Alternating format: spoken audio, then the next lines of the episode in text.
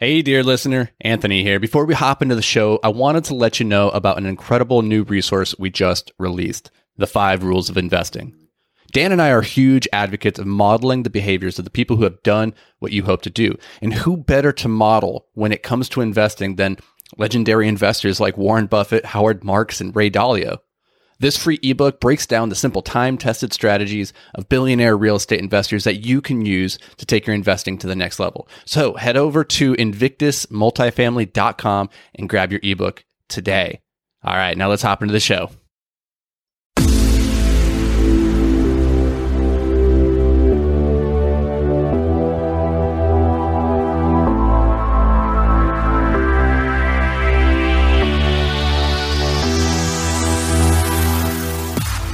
Hello and welcome to Multifamily Investing Made Simple, the podcast. It's all about taking the complexity out of real estate investing so that you can start taking action today. I'm your host, Anthony Vicino of Invictus Capital, joined as always by Dan. I no longer have a blurry camera, Krueger. How you doing, Dan? Fixed it. I'm good. I'm good. We got it focused. It was weird, but we got through it. You know, for a moment there, I thought you were part Yeti. I, I tell that joke. and nobody ever gets it. I, I swear, you, because Yetis are they're just always blurry. Never mind. Anyways, I today's get gonna, it. I, I get li- it. That was too intelligent for me. You got to dumb it down. Just I could do like right dad jokes. That's it. well, that was kind of a dad joke. I was trying to set you up, but it, you know, dear listeners, if you're if you're wondering already if this is like any indication of what's to come, it's not. Today's show is going to be excellent because we have a first ever for you today. Now, usually when we bring guests on, it's me and Dan ganging up on them. It's two on mm-hmm. one. And we like it because it's strength in numbers. But today we actually have a duo, a partnership, just like Dan and myself. So they're fighting on equal equal terms with us. We're not going to have the strength in numbers. We have the the one, the only Cody Laughlin and Brian Alfaro of Blue Oak Capital. These guys are based out of Houston, and they are multifamily specialists focused on Texas, Tennessee, and Kansas. And I'm really excited. I've been on their podcast before, had a fantastic conversation. These guys know what they're doing. I think they're going to bring a ton of value. So without further ado, Cody, Brian, how you guys doing? Doing well. You're lucky our third partner isn't here. Then you'd really be outnumbered. nope, can't can't allow that. Nope. See, Dan just had a baby, and the thing that you have to know about kids and, and just in life is like never let them outnumber you, right? And so never let the guests outnumber you. That's the key. Mm-hmm. That is true. Take that from, you already broke that somebody. Cody. I was gonna say I've got three kids, so I know all oh, about no. that. Cody, bad mistake. No. oh, my wife reminds me that all the time after after the third one. I promise. Too good. So, guys, give us a little little intro. Give us a give us the bio. Who are you guys, and what what the heck are you doing?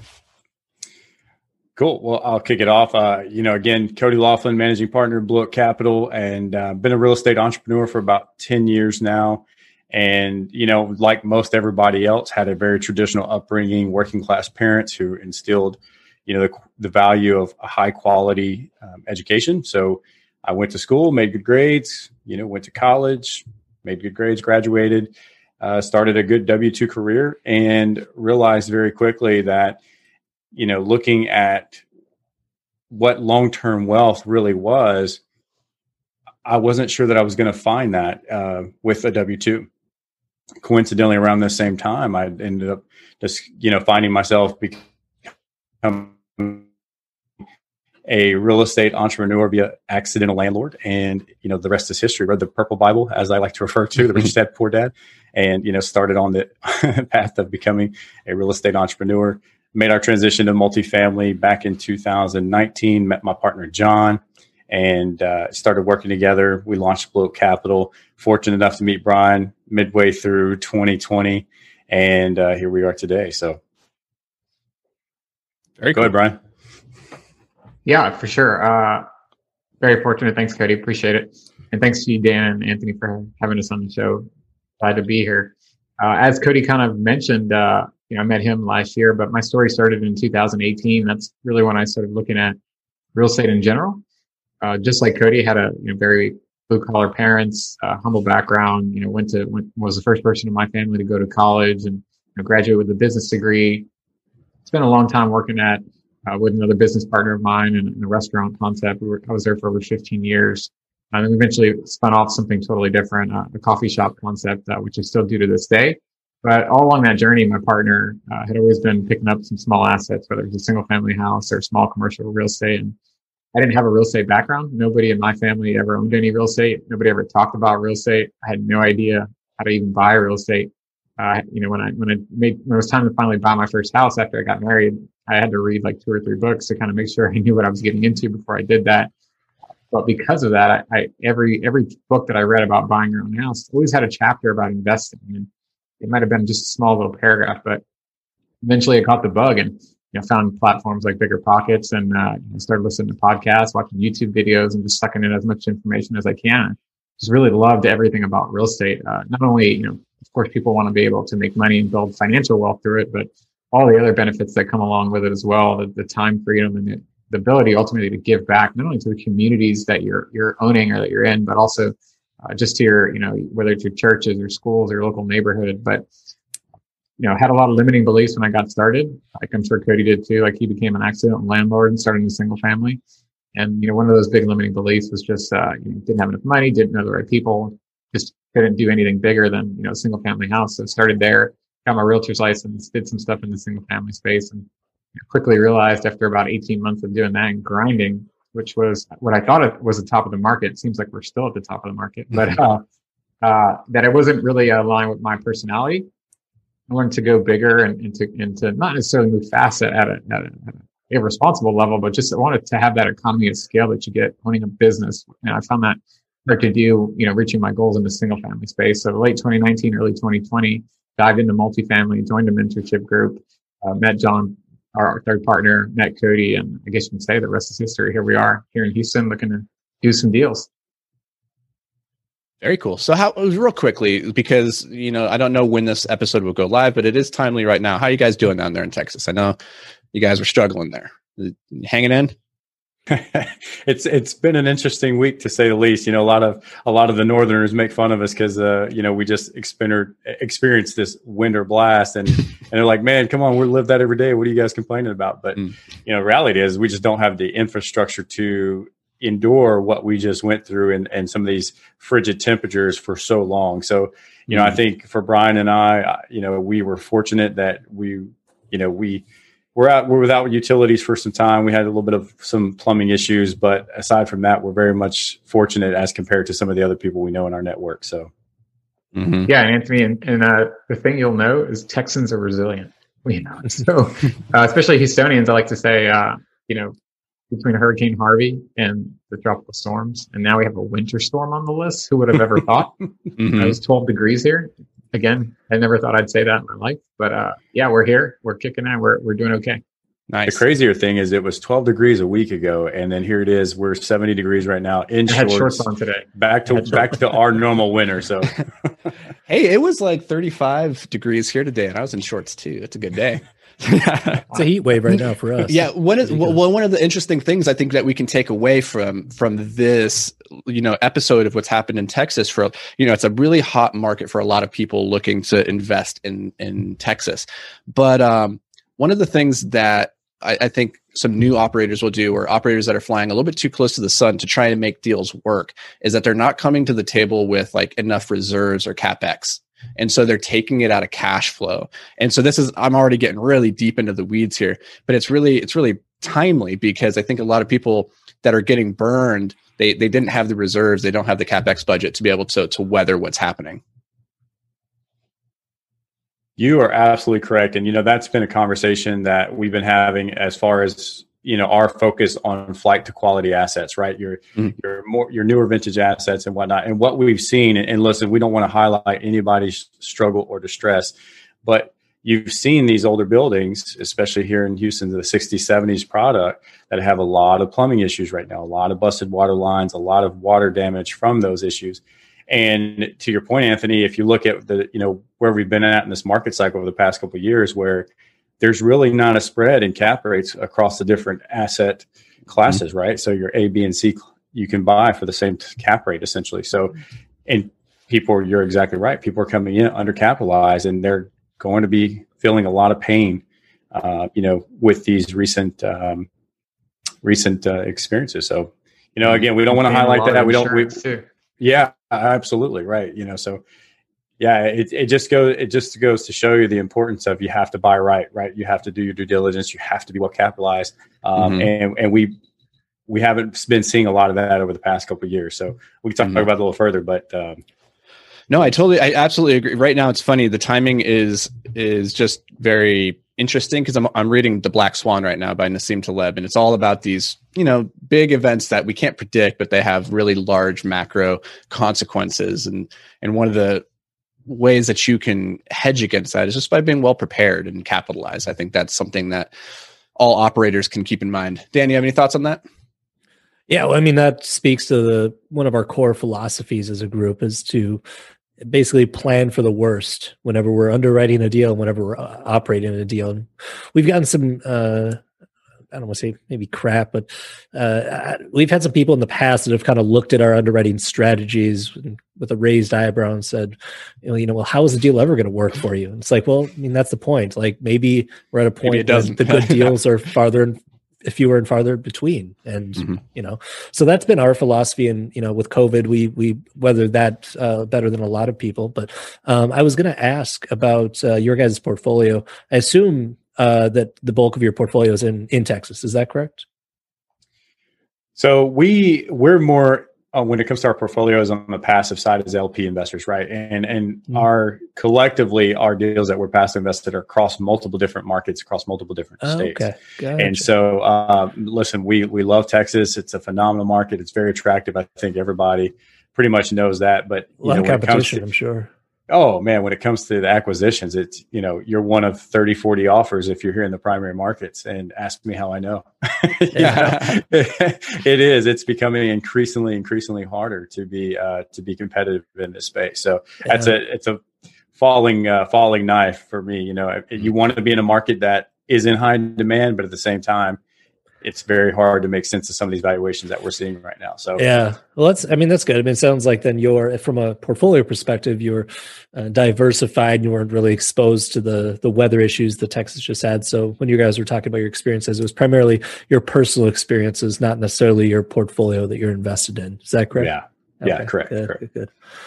So I, I want to tie this in to the weekly bad investing advice because we talked a little bit before the show um, and I have an idea of what you guys are going to drop on us for this bad, advi- bad advice.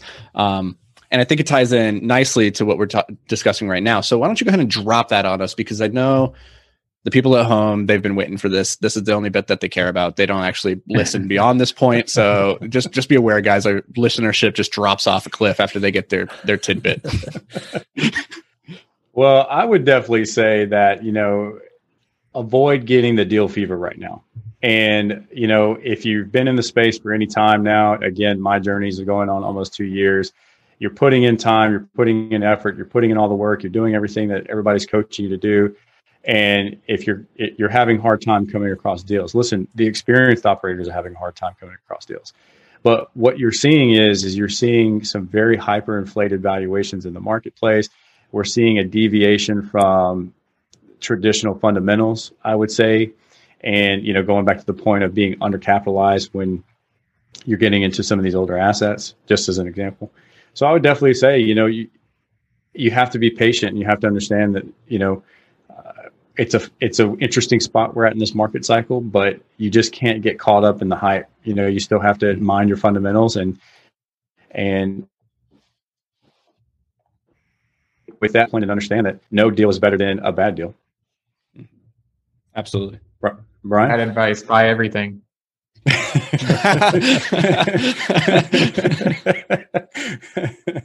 Love it. I mean, real estate's always appreciating, right? Like on a long enough time frame, it always goes up.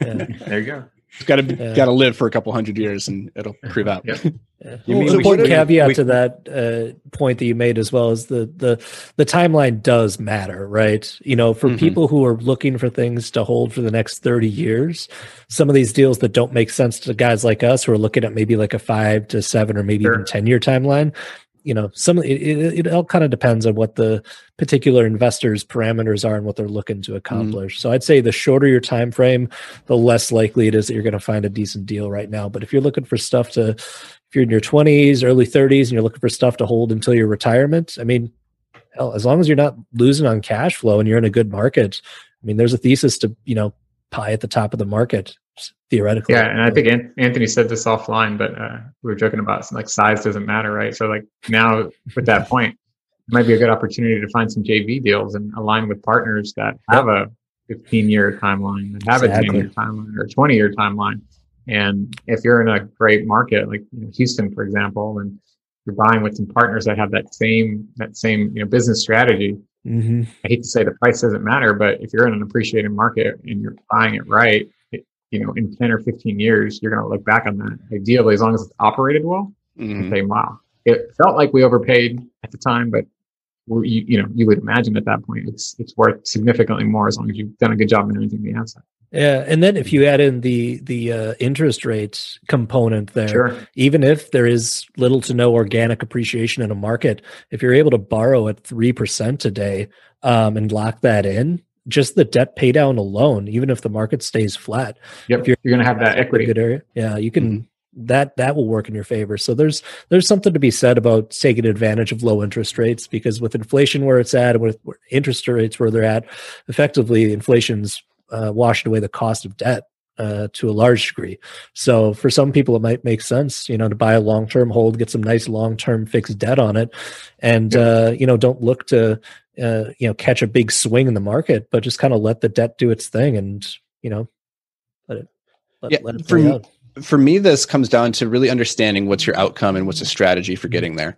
If you're you know if you're playing by the same playbook that we were utilizing at you know pre-covid well things have changed the environment's changed and the the playbook's not not necessarily going to work as effectively and if we're in this really if we're at the top of the market and interest rates are really low then the strategy that we've been employing over the last couple of years that might not be as effective moving forward but that doesn't mean that there's not really good strategies still out there to be utilized. It's about mm-hmm. recognizing which play is going to work the best given the environment. So I want to get back to something that Cody mentioned, which was, you know, not deviating from fundamental principles of underwriting. And I'm curious for you guys as you're going out there and looking at deals right now, what are those fundamentals that you're holding, you know, close to the chest and saying, nope, not going to deviate off of that one? Well, I think the focus on historical performance is key for us, right? Mm-hmm. And I think what you've been seeing in a lot of underwriting now is is this assumption that okay, you're still going to be able to go in and force rents, for example, by mm. X amount with a capital improvement project. Well, if you're in a market that historically hasn't been able to achieve the type of rents that you're projecting, you know you're going to find yourself in a hard spot so that's just one example but things like that you know looking at again debt structure and and this goes back to those fun dan you mentioned about understanding your strategy making sure that you're not only buying right but you're financing right right? You're, mm-hmm. you're applying the right debt to the right strategy. Um, and so you know those are just two examples off top of my head that i would definitely highlight. But you know i think you're seeing a lot of people with some very aggressive assumptions right now in in their underwriting. And uh, you know, for us, I think it's it's okay to be somewhat aggressive, you know, but you still have to, you know, you still have to make sure that again all of those other key components are in place. If you buy at the wrong valuation, if you don't apply the right debt, you're going to be in a lot a lot of trouble. So yeah, I think you're getting. Uh, you kind of mentioned there with these assumptions that, you know, you you put X amount of dollars and you're going to get rents up to X, and you know that hasn't been achieved yet. I think at that point you're getting away from investing and you're more so speculating. You know, which is fine. Uh, people could speculate, but I think it's if important know, that people realize that they are speculating and you know, and they're aware of it, and they don't try to uh, put it in this box and say it's investing when really it's hmm. just a speculative play that's more ga- more of a gamble. There's a place for that in the portfolio, but um, I think that it's important for people to be aware that if they start having these assumptions that you know things are going to be you know so great and it hasn't been proven out that's that's a very speculative play in my opinion. Sure. Well and i think it goes back to again the conversation we were just mentioning about market cycles right? And if you if you were back in 2010 2011 right out of the great recession you could speculate and you could make some pretty terrible assumptions and still make some tremendous amount of money right? You're mm-hmm. just coming out of arguably one of the worst economic crises that we've seen and and we've seen that right over the past decade. Look how many people have just just made a ton, a ton of money in real estate because of just that or appreciation that we've seen. Mm-hmm. We're at a point in this market cycle where I believe we're entering more of the age of operational management than we are, you know, that organic growth on the income side, right? And and I could be completely wrong in that, but I think that's where going to be the true value add is going to be more on the operational management side than it is going to be on that really relying on those, you know, again, four, five, six, eight percent rent bumps that you're uh, rent growth, excuse me, that you're seeing in some of these markets. So I'm curious what you mean by that. Is that um, is are those operational improvements uh, something along the lines of more robust customer service from a property management perspective and being more competitive uh, in the market by offering a better service and better product, or is it more so going in and trying to uh, aggressively control your operating expenses, renegotiating contracts? I'm kind of curious what angle you guys are, are taking on that operation side. Definitely both. Definitely both. Number one, you have to you have to make sure that you care for your residents, right? You want your you want your residents to stay, and when you take care of your community, the community is going to take care of the asset, you know. And but when it comes from the business perspective, from a business operational uh, side, absolutely, it's really just making sure that you're refining those expense assumptions, making sure that you're managing those, following your KPIs, and staying on top of that, so that way you can you know steer the ship in the right direction mm-hmm. per se. Yeah i think the saying is uh what i like to say is best product best price right? So you don't necessarily need to be at the top of the market but you definitely want to want to have the best product in the market you know whether that means having amenities that other communities don't have um, whether you know physical amenities dog parks uh, playgrounds things like that there's also the other stuff that some some intangible stuff you know having really top notch property managers and when we underwrite, if the you know market rent for a property manager's thousand bucks, you know we we go we go higher than that because you, you get what you pay for, right? From a talent perspective, and then also just leveraging things in the industry that are somewhat new but could be highly impactful, like technology, for example. Um, you know, finding ways to utilize technology to potentially limit your amount of expenses or overhead in your offices. You know, especially if you're running, let's say, a smaller asset that can't maybe afford full-time property manager between smart locks and cameras and, and, and just all the electronic things that you have nowadays with rents and document signing. Ideally, you could go through an entire leasing process and never meet anybody in person, which is crazy when you think about, you know, five years ago. So say, you know, always looking for those types of opportunities, whether you're managing a larger asset or even if you've got a, you know, 12, 15, 20 unit, whatever, those, those principles can still be applied. Yeah, we were just chatting with, uh, I should say we, I'm not sure if Anthony was on the call, I can't remember, but I was chatting with someone here locally about this um, uh, potential project we're looking at. And uh, a topic came up of this new build that went up across the street. We are talking about how the property manager leased that up uh, during COVID. I think they uh, started leasing early 2020. And uh, this guy pretty much beat the pre-COVID pro forma expectations of the lease up, and he did it 100% virtually hundred percent. And it was like yep. a thir- I think it was a forty some unit property uh, that they got all the way leased up during COVID, uh, hundred uh, percent virtually. So that kind of makes you wonder, you know, what else can you uh, uh, look at virtualizing. I don't know if that's even a word, uh, but going virtual on to, to reduce your overhead because it, obviously, if you're doing all that virtual, you don't need multiple leasing agents uh, spending their time running around physically. You probably have one guy right. at a laptop uh, managing all the communication. Maybe you spend some money for someone to go out there with a drone and shoot some video, but I'd imagine it's a heck of a lot cheaper to do 100% virtual lease up than to have physical staff running around all, all day long. Absolutely. I mean, Absolutely. you just see it. You, you don't even have, keep it simple, right? Was it KISS? Keep it stupid simple, whatever. Even if you're managing a 10 unit, and you're self managing. It's like, why can't somebody who's interested, you know, send you a picture of their ID and get them to sign a, you know, something that your attorney draws up you mm-hmm. um, give them a temporary code through an app on a phone that's on your smart lock. They get, you know, access from 2 p.m. to 3 p.m. to the unit. They let themselves in. They book them. They book around. They close the door behind them. It locks. It's a one-time entry. They send you a message. They like the unit. You send them the app online. They apply, and then they're you leave the keys in the unit, but you give them that one-time code to get in. Like there's no reason to even see them at that point. That's running a 10 unit. So why can't you do that on a more economic scale? It's very possible. And I'll be honest, I don't like seeing people in general. Like when I go out for food, I would like to just deal with a machine. I don't want people. So if I can, if I can lease and not have to see a single human, I'm I'm really happy. there you go. I think most people would agree that until something goes wrong, and then they want Yeah, they yeah, want somebody to, to to look at. But Yeah. No, it's very interesting. So it's uh, I'm I'm curious. In addition to um, focusing on, well, maybe you guys haven't even started this yet, and it's just something that you're kind of looking at in the future. But in addition to focusing on uh, more of the operational improvements as opposed to the the heavier value add, you know, capital expenditures to force appreciation. Um, with uh, you know 2020 having happened, and now this uh, you know, weather in Texas, all these things happening, they're kind of making people uh, rethink their strategies. What are you guys doing now? Um, I think, especially for you, Cody, you've been in the biz for about 10 years. How have you shifted recently uh, with everything over the past 18 months as far as your investment strategy, or, or have you shifted? I haven't really shifted. I mean, the, the focus and philosophy and the investing thesis has remained the same. Mhm. I, I would say, as as we keep going through this cycle and understanding that it is getting harder and harder to be competitive, I have been looking at more creative ways with Brian and John. How do we collaborate? How do we look at the underwriting and see what areas can we be more creative in?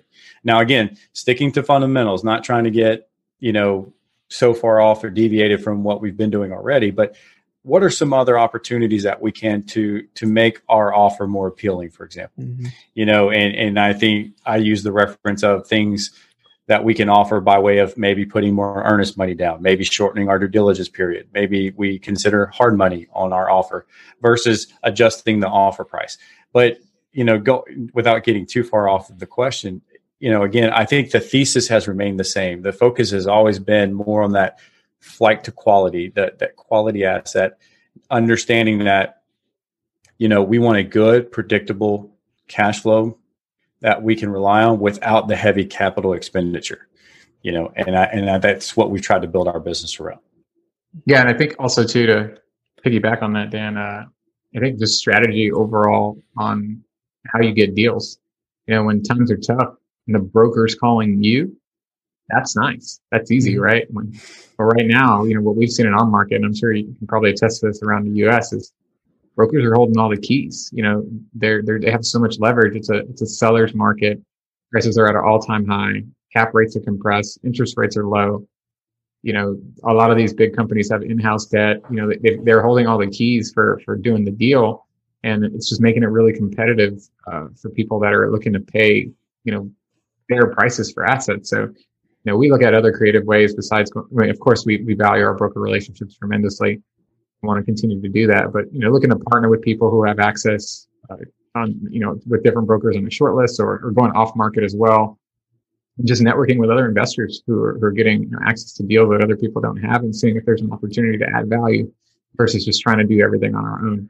Yeah, that's huge. And I can kind of uh, double down on that. We've we've had a similar approach here. We've uh, in recent months really uh, the the good deals that we've been finding have been deals that have been off market, uh, quote unquote, um, where relationships have developed with either brokers or sellers over the years, where you know we've built up this reputation where we close and they are uh, willing to uh, you know go to us to get a deal done. They might not get it as high of dollar uh, price tag as they could if they went and marketed it publicly.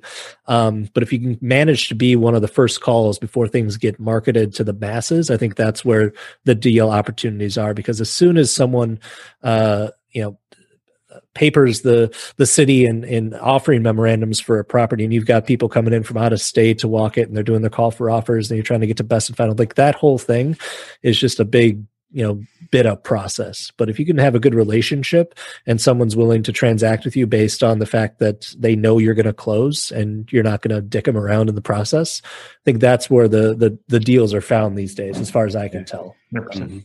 Dan, to piggyback off that, you know, because you're absolutely right. What we're seeing right now is most of the deals that are occurring or transacting ha- are off-market deals, and you're Mhm. right. They are with the people that these brokers know that they have those relationships with. Right. Well, you know, I hope that people are listening understand that those are not things that happen overnight. You're not just going to be able to call Mm-hmm. up a broker tomorrow and say, "Hey, send me all of your pocket listings or all of your off market." List. It does not happen that way.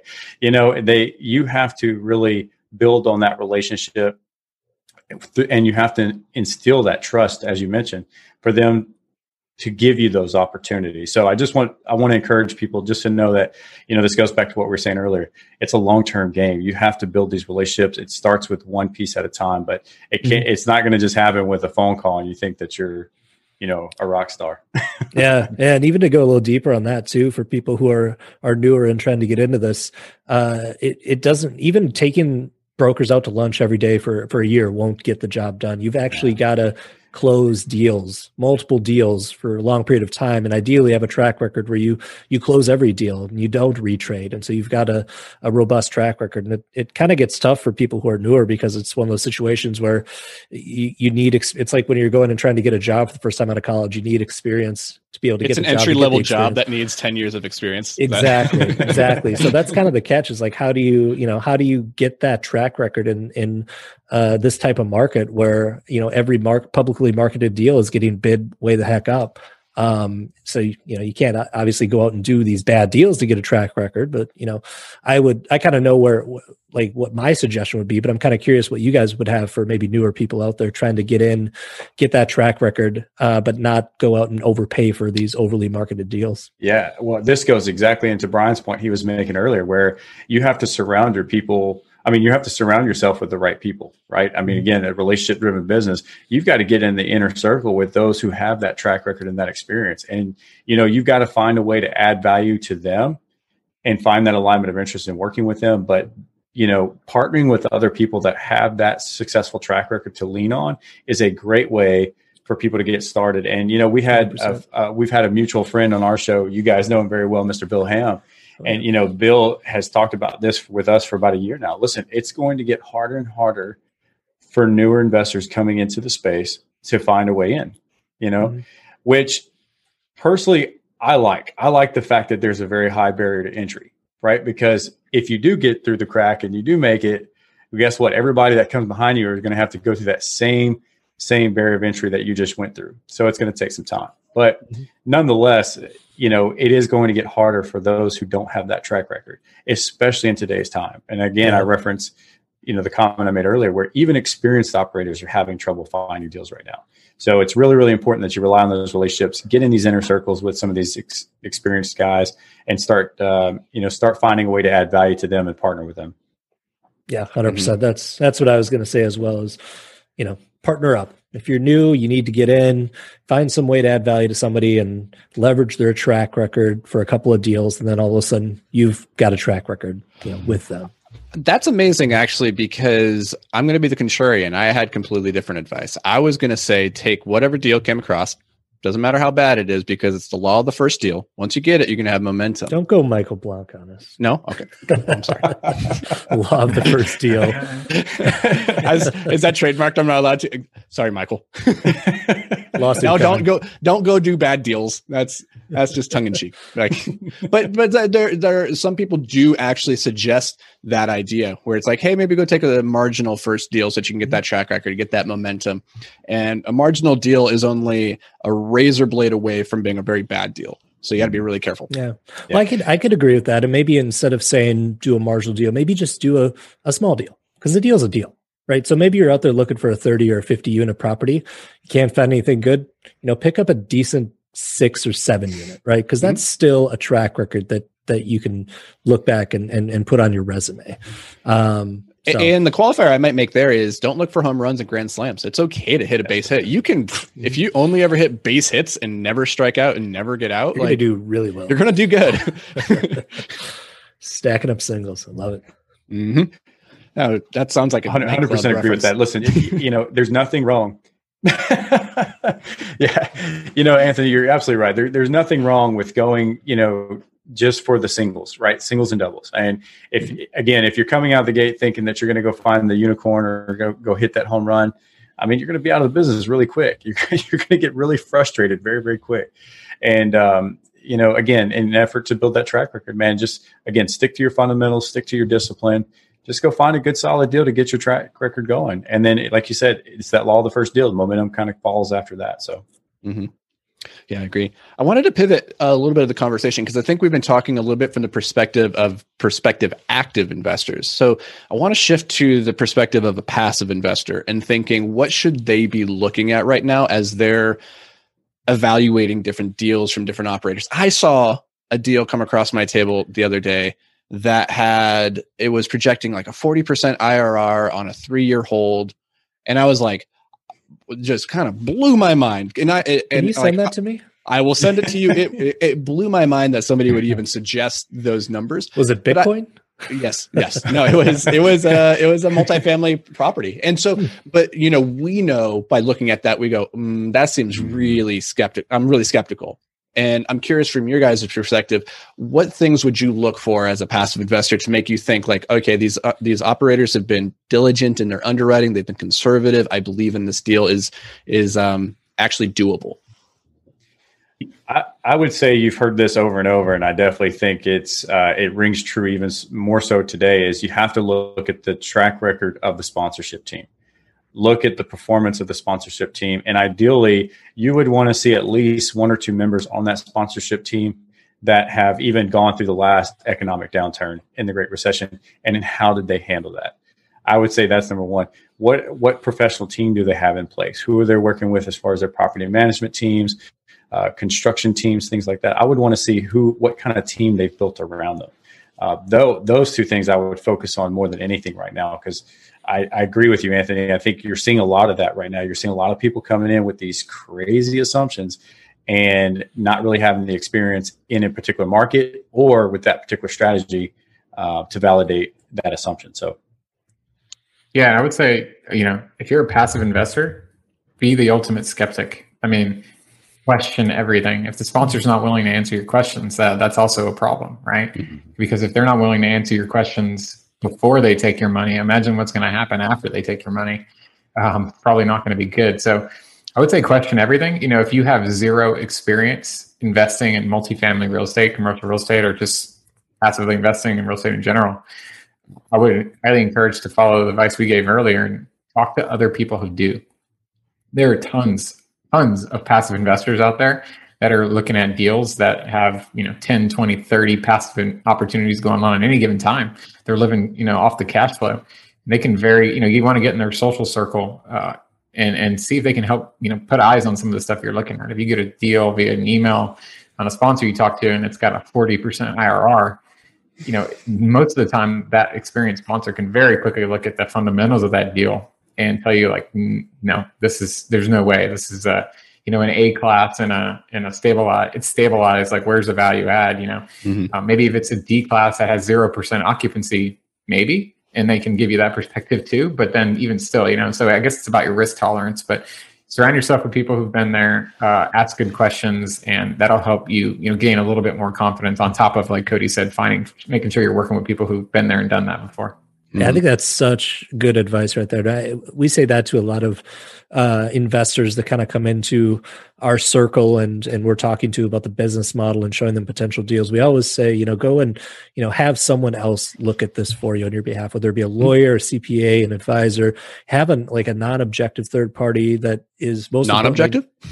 Or I'm sorry, an objective third party that's most importantly not emotionally attached mm-hmm. to the deal because we get as operators can appreciate this when you find an opportunity that you want and you start you're working through the underwriting sometimes you you you start to go down that slippery slope of trying to make the deal work and i think mm-hmm. investors can do that on their end as well if they see an opportunity sure. that looks really pretty in the pictures right they really want to get into it maybe it's like a an ego thing. They it's it's like kind of a landmark property that'd be really cool to brag about and say they own. They want to find a way to to make it work. You can almost start to sell stuff to yourself. So having a, a third party that's emotionally like not involved whatsoever to look at it and see if they can break it is is hugely valuable. I think for passive investors and even active uh, guys like us, uh, having someone take a look at the underwriting that you're doing to make sure you're not trying to uh, force the deal to work that when there's really not much there. Yeah. Mm-hmm. I know on our end, I love it when somebody can take a look at a deal we're looking at and punch every hole in it they can. I want somebody to destroy yep. the deal for me because because you're absolutely right. It's very very easy to fall in that trap right now. You get that emotional attachment, you get that excitement, mm-hmm. and again, right now, deal fever is very contagious. You know, I mean, everybody, you see all these people still conducting deals, and you want to be a part of that. Um, so it does get very easy to fall into that trap. So I, I, love it when people can come in and just start ripping holes and stuff because you know you, you learn a lot about uh, things that you can easily overlook. Mm-hmm.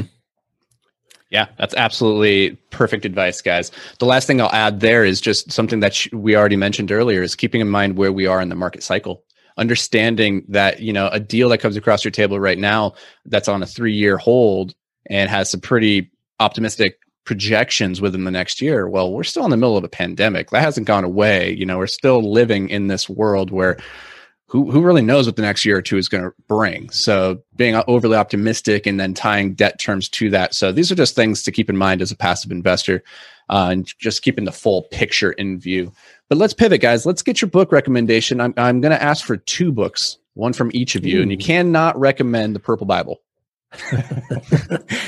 Go ahead, Brian. Uh, let's say the first one I will say it's sort of real estate related. Somebody probably mentioned before, but I'm a big fan of the one thing. Mm. Uh, it's Gary Keller uh, and I think Jay Papasan. Mm-hmm. They, uh, you know, the book's basically about making sure you focus on one thing at a time and being really good at that. Don't, you know, over leverage yourself. Don't be the ultimate, you know, multitasker because you probably aren't doing a high quality job on any of the stuff you're multitasking on. Uh, focus on one thing at a time. Plan your day out accordingly. Time block, which is a big part of the book as well. Make sure you're getting your tasks done and staying within your boundaries and not stay focused. So that's my definitely my first book. I would recommend. Good one. I love it. I would definitely say, is it wait, is it one per each? one per each. each. One per each. All right, yeah, cool. Yeah. Sorry, Brian. I, I mean, unless sure you can throw Brian. as many as you want. Honestly, like we'll take as we'll take them all. I, I wish I had a long laundry list like you do, Anthony. But uh, I would definitely say right now, and I'm a little embarrassed to say this, but um, I've been trying to chip away at Hal Elrod's morning uh, Miracle Morning, Miracle morning yep. and I definitely think and encourage everybody to take a look at that book. And, and this is something I'm working on to get back on my good morning routine. But when you have a good structured morning routine where you're getting up early and, and you're, you have those consistent habits that you're doing every morning, uh, it really just sets the tone for your day and for your week. So I, I definitely encourage anybody that's, you know, either a beginner entrepreneur or trying to figure out a way that they can improve their efficiency, definitely encourage everybody to check out that book. Absolutely. If you win the morning, you can win the day. So Absolutely. start it off right. I love it. Both of those books are, are fantastic. So before we let you guys out of the cage, let everybody know where they can go and find you out there in the in the world. Yeah, thank you. So you can check us out if you want to learn a little bit more about us. Visit www.blueoakinvest.com forward slash Y real estate. You'll get a free investor guide for busy professionals, and uh, you can uh, subscribe to our newsletter uh, that way. You can check us out at our South Texas Multifamily and More Facebook group, where we have our virtual and soon coming soon live networking events that we cannot wait to get to here in a couple weeks. Yes, man. I, am uh, unlike you, Anthony. I, I, can't wait to meet people face to face. I like yep. seeing people. uh, He's equally excited to get off of Zoom calls. I know that. So. mm-hmm. Yeah, I think we all are. I think we could all relate to that at this point, right? Like, yep, if I never have to look at a camera again, I'll be okay. yeah, man. It's uh, it, I think there's definitely a digital fatigue right now for yeah. sure. But uh, and then lastly, I definitely encourage everybody to check out our podcast, the Prosperity Through Multifamily Real Estate Investing podcast. Uh, we've had a phenomenal show uh, series so far. I think we're what the 57 episodes in right now. We've had some mm-hmm. phenomenal mm-hmm. guests. If you're interested in learning anything about apartment syndication, check us out. We're we're streaming on Spotify, Apple Podcast, Google Podcast, and Stitcher. So awesome. Well, guys, I really appreciate you coming on to the show, and I think that was a pretty good inaugural duo episode. What do you think, Dan? Did we did pretty good? Yes, it was good. I mean, they didn't beat us up, didn't get too aggressive, so mm-hmm. I feel like we mm-hmm. came out pretty good. I'm not hey, emotionally bruised. We're nice guys, man. We yeah, you guys are nice. Yeah, yeah, you guys made this very nice and, and pleasant. so for you guys at home that are listening to this, uh, make sure that you go out there, you find these guys at Blue Oak Capital, and and connect with them because they just have a lot of information, a lot of knowledge that they're dropping on the world. And so you can never know too much, can never learn too much. Go connect with them, and we look forward to seeing you guys next week. Goodbye. Thanks, guys. Thanks, guys.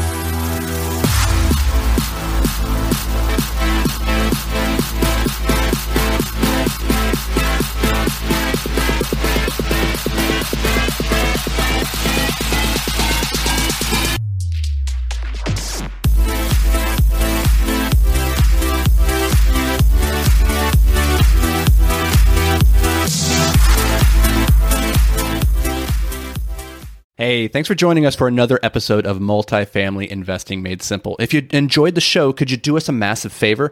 Head over to iTunes and leave a five star rating and review. Your feedback, it means the world to us as it helps us grow and spread the word about multifamily investing. And don't forget, sharing is caring. So fire this episode over to any friends or family who you think could benefit from learning all about multifamily investing. Thanks, guys. We appreciate every single one of you, and we'll see you on the next show.